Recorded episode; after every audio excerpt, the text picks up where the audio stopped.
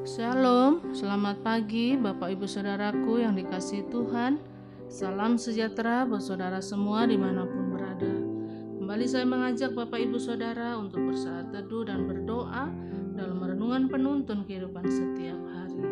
Kiranya damai sejahtera dan sukacita oleh roh kudus Senantiasa melimpah dalam hati dan kehidupan kita semua.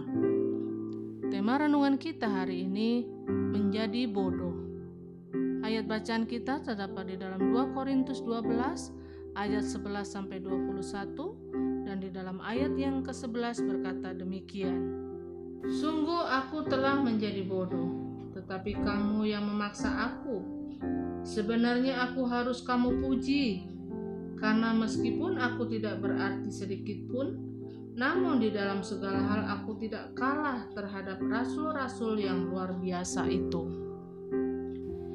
Bapak Ibu Saudaraku yang dikasih Tuhan, kata bodoh adalah satu kata yang sangat tidak enak untuk didengar, apalagi jika kata itu ditujukan secara langsung kepada seseorang. Tahukah kita bahwa kata bodoh memiliki dua pengertian yang berbeda? Bodoh menurut pengertian dunia dengan bodoh menurut pengertian firman Tuhan. Itu sesuatu yang sangat berbeda. Mengapa demikian? Karena bodoh menurut dunia artinya tidak berpendidikan dan tidak berpengetahuan. Tetapi bodoh dalam pengertian firman Tuhan artinya kita membiarkan Allah yang berdaulat dan bertindak atas hidup kita. Kita utamakan Allah melebihi segala-galanya. Karena kita menyadari segala keterbatasan kita tetapi kemuliaan Allah yang mengangkat kita. Itulah pengertian yang berbeda tentang kata bodoh. Dan tahukah saudara bahwa sebetulnya kita adalah orang-orang bodoh, orang-orang yang lemah. Tetapi karena anugerah Allah kita dijadikannya orang-orang yang berarti dan memberi arti bagi orang lain. Kita dijadikannya orang-orang yang berhikmat dan bijaksana sehingga akhirnya kita dipakai sebagai orang-orang yang kuat dan tangguh di dalam Kristus. Jadi, apa artinya kita menjadi bodoh? Dari perkataan Rasul Paulus ini, kita mau belajar pengertian dari kata menjadi bodoh.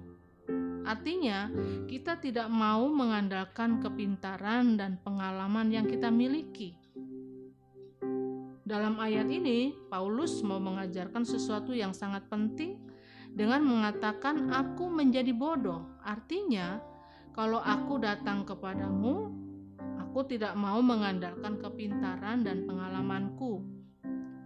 Kadangkala kita merasa terlalu pintar, dan karena kita merasa pintar, akhirnya kita menjadi sok pintar. Dan waktu kita sok pintar, justru kita akan kehilangan banyak hal karena itu firman Tuhan hari ini mengingatkan kita kembali, mari kita belajar untuk memandang kepada Tuhan. Mari kita belajar untuk mengandalkan kasih setianya Tuhan dan jangan mengandalkan kepintaran atau pengalaman diri kita sendiri. Lalu yang kedua, apa artinya kita menjadi bodoh?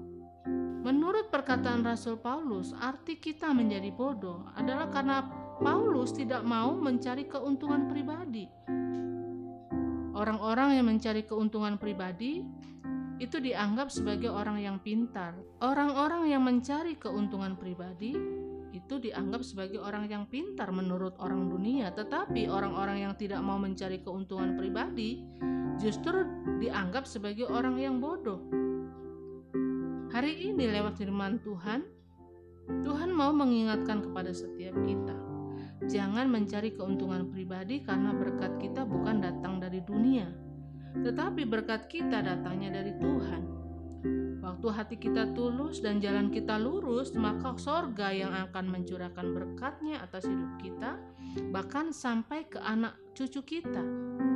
Mazmur 37 ayat 25 Dan yang ketiga, apa artinya kita menjadi bodoh? Menurut Rasul Paulus, karena Paulus mau mengingatkan bahwa aku selalu siap berkorban untuk kamu. Bapak Ibu Saudaraku yang dikasih Tuhan, dunia di mana kita hidup ini adalah dunia yang masa bodoh, cuek, dunia yang tidak lagi mau peduli orang lain, dunia yang tidak tahu berkorban, bahkan ada banyak orang yang cenderung menghalalkan segala cara untuk mencari keuntungan pribadi, sehingga kita mengenal istilah sikut kanan, sikut kiri. Bila perlu, kita injak orang yang ada di bawah kita, kita sikut orang yang ada di samping kita. Tetapi ingatlah bahwa hidup Kristen adalah hidup yang mau berkorban. Artinya, di mana pun kita berada, kita menjadi orang yang siap berkorban dan menjadi berkat bagi banyak orang. Karena itu, Bapak, Ibu, saudaraku yang dikasih Tuhan, Firman Tuhan hari ini mau mengajarkan kepada setiap kita, lebih baik kita menyadari bahwa kita bodoh, tetapi Kristus mempermuliakan kita daripada kita merasa begitu hebat tetapi akhirnya kita kehilangan segala-galanya. Waktu kita merasa bodoh menurut janji Allah, maka kita akan selalu memandang kepada Allah. Kita akan selalu berharap kepada kasih setianya dan kita akan selalu berjalan dalam kemenangan, kuasa, serta mujizatnya. Amin. Mari kita berdoa. Bapa yang baik, Terima kasih untuk firman-Mu pagi hari ini yang mengajar kepada setiap kami bahwa sesungguhnya kami adalah orang-orang yang bodoh menurut orang dunia. Tetapi kami bangga karena lewat kelemahan kami, lewat kebodohan kami, lewat ketidaktahuan kami, kami mau belajar berharap bersandar hanya kepada Tuhan. Kami mau belajar untuk tidak mengandalkan kepintaran dan pengalaman kami, tapi kamu mau belajar bersandar kepada Tuhan. Tuhan, terima kasih kami mau belajar sebagaimana Rasul Paulus. Di tengah kelemahannya, dia tidak mau mencari keuntungan bagi dirinya sendiri, bahkan dia siap berkorban untuk orang lain. Demikianlah Tuhan ajar kami, mampukan kami untuk melakukan apa yang menjadi kehendakmu dalam hidup kami, yaitu hidup menyenangkan hati Tuhan. Terima kasih Bapa buat pada hari ini. Biarlah itu menjadi penuntun dalam hidup kami sepanjang hidup ini.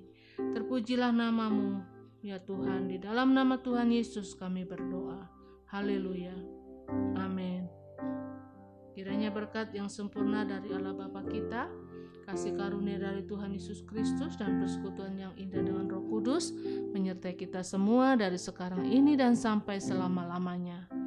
Maju terus dalam tuntunan Tuhan. Tetap semangat saudaraku, sampai jumpa esok hari dalam penuntun kehidupan setiap hari dan Tuhan Yesus memberkati.